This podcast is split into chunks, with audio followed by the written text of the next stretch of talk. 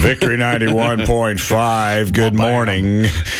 Reisenstein, a special edition of Study Your Spouse Thursday here. We have been unpacking Jesus' bride, taking a look at studying Jesus' bride. Ray Haynes was prayed over this for for months, and and God even woke him up a couple of nights to just tell him what to say. If this ain't a reason to support this ministry, I don't know what is. So remember these two days when Victory Partner Days kick in in a few weeks. You're going to have an opportunity to partner with us in this mission to take the message of Jesus around the world and to North Georgia. You're not going to get this anywhere else. We are now up to Passover. Almost. Almost. Because we're, we're, we're not at Passover yet. Well, it's, it's a, like Leanna and I are always talking out, off the air, and it's just like, what part is this? And it's like, well, well it's all part of Passover. It's part of this. And uh, so, I mean, Passover starts with the creation of Eve. So, I mean, yes, we are at, at Passover, but there's so many images that go into it. And so for the, we have probably three or four more segments here, and this part is going to uh, focus on what I believe is the reason women have been put in the position, very bad position, in every culture. And uh, I just had one of those really unusual moments. It was during a share-a-thon eleven years ago in this room. Um, the journey goes to Papua New Guinea. In nineteen sixty-three, it's a little teeny country over by Australia. So a young missionary and his wife, now this time I met him, obviously he was older, but uh, Dennis and Nancy Cochrane, and they had a four-month-old baby in nineteen sixty-three, and they go, like anybody would with a four-month-old baby, deep into the jungles of Papua New Guinea. And they want to reach the most isolated tribe, the Duna.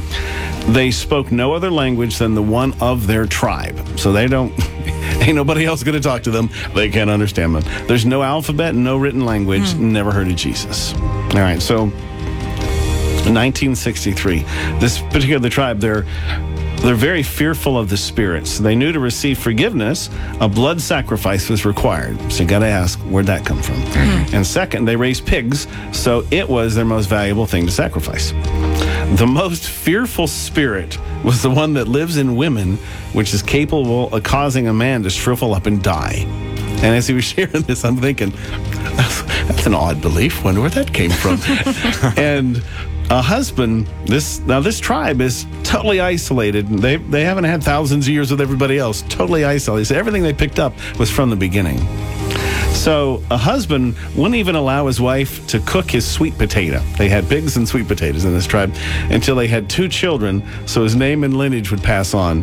But even then, he wouldn't sleep in the same hut with her because he'd shrivel up and die. Hmm. So neither neither Dennis or Nancy could speak the language. So, of course, they had no idea of their belief structure when they went there. And, of course, they were uh, Americans. So...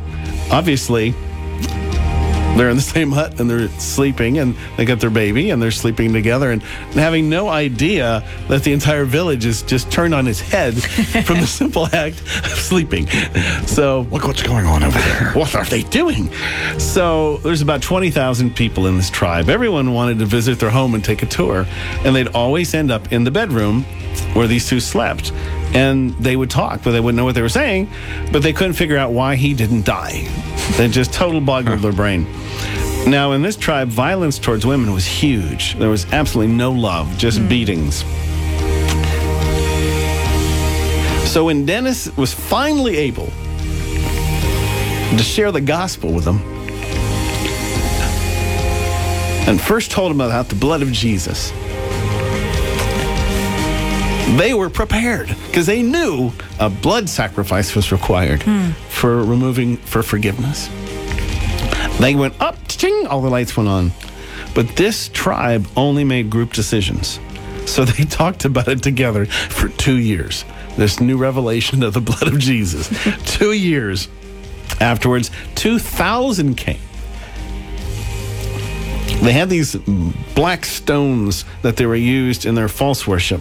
So they came, which were very precious to them, and they threw them all down and said, we'll no longer sacrifice to spirits, we'll only follow Jesus. And they said they needed the book he talked about that told them about God. They needed a Bible. So he begins to translate, and he starts in Genesis to give them a foundation. Think about this tribe. Hmm. All is well. Then get to Genesis two, twenty-three and twenty-four. The man said, "This is now bone of my bones, mm-hmm. flesh of my flesh." Wow. "She shall be called woman, for she was taken out of man. That is why man leaves his father and mother and is united to his wife, and they become one flesh." Well, everyone, they had nine of them that were in this translation thing, absolutely cut to the heart. They couldn't leave fast enough to talk to the elders of their village. And they said, "Is the way we live not pleasing to God?" Mm. That's, wow. Simple question. And he said, "Well, you have to love each other." That's all I said. And they made group decisions. So they talked about it for six months. They decided to conduct an experiment. They built a special house. Now, this the Duna tribe, they have only one kind of house. thirty feet long, ten foot wide, one door. You go in. This house, thirty feet wide, ten wide, thirty feet long, ten wide, door on each end, wall in the middle. So, and we need a volunteer. So a married couple, guy's going to sleep on this side of the wall, gal's going to sleep on this one. So the man and the wife are in there. And so this six-month experiment begins. After three months, they remove the wall. After three more months, they decided that if a man takes Jesus inside him, then Jesus sends his spirit to live in him. And it's even more powerful than the evil spirit that's in a woman. So a Christian need not fear. Wow. With those revelations, they learned how to serve each other. They learned kindness. They learned even love. And with the Bible, they learned to serve God. Hmm. So where did their beliefs come from? They were absolutely unreached. They didn't even have a language anyone else could speak. You got to look at that and see, why is they have this belief that put women as beneath them and worthy of violence and fear, and they knew this blood sacrifice was required to receive forgiveness. And if you look at Passover, it's where we celebrate the unique value of a woman and how God has redeemed her. Mm. So here's the questions to, to ask about that tribe. Did Eve eat the fruit in the early morning hours and her and Adam shriveled up and died, so to speak, or lost the presence of God? Is Was that their reality of happen? Is that where that came from? Mm.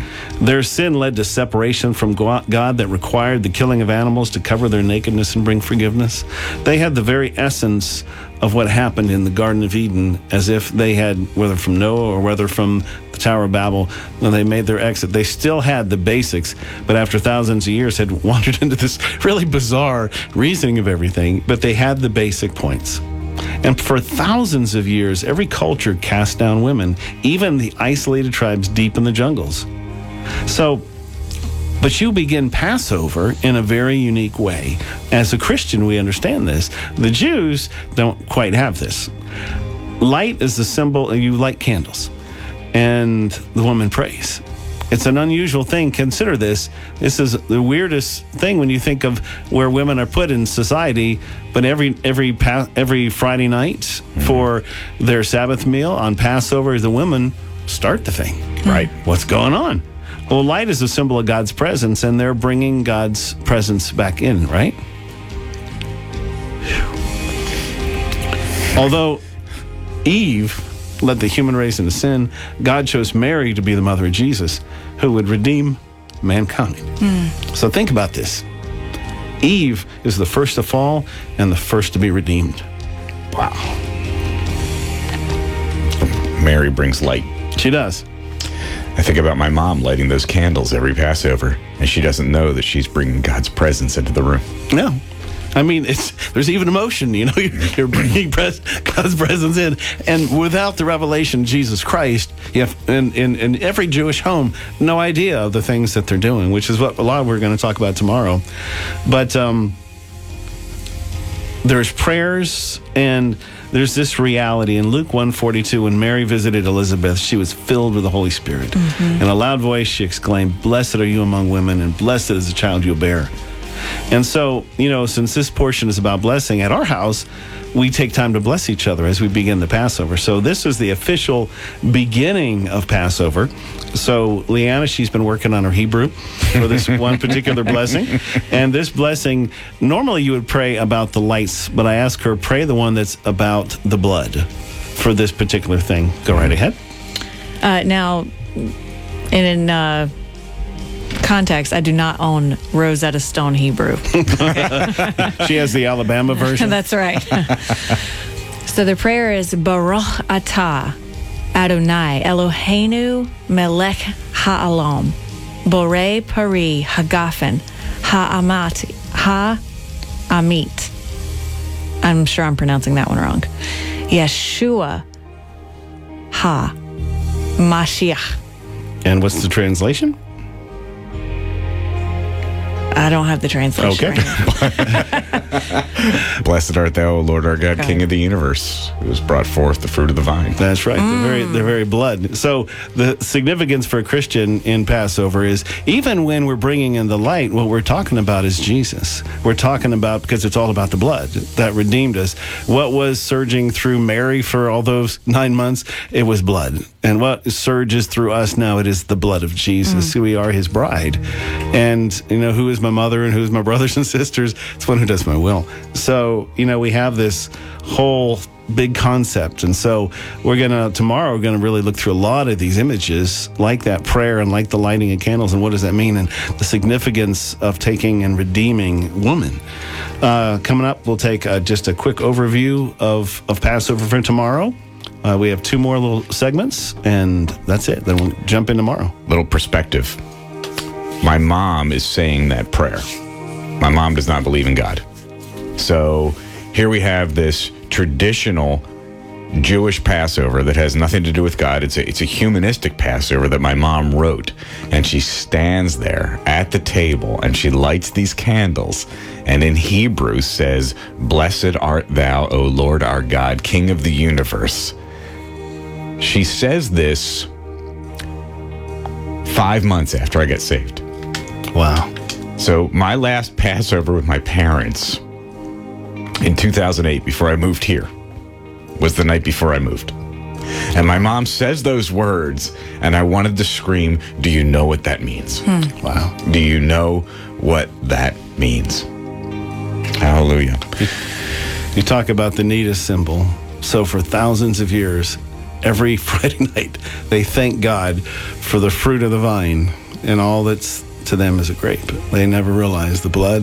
They never recognize the Messiah. Mm. But we will for the next day or so. Study your spouse, studying Jesus' spouse, Jesus' bride today on Rise and Stein.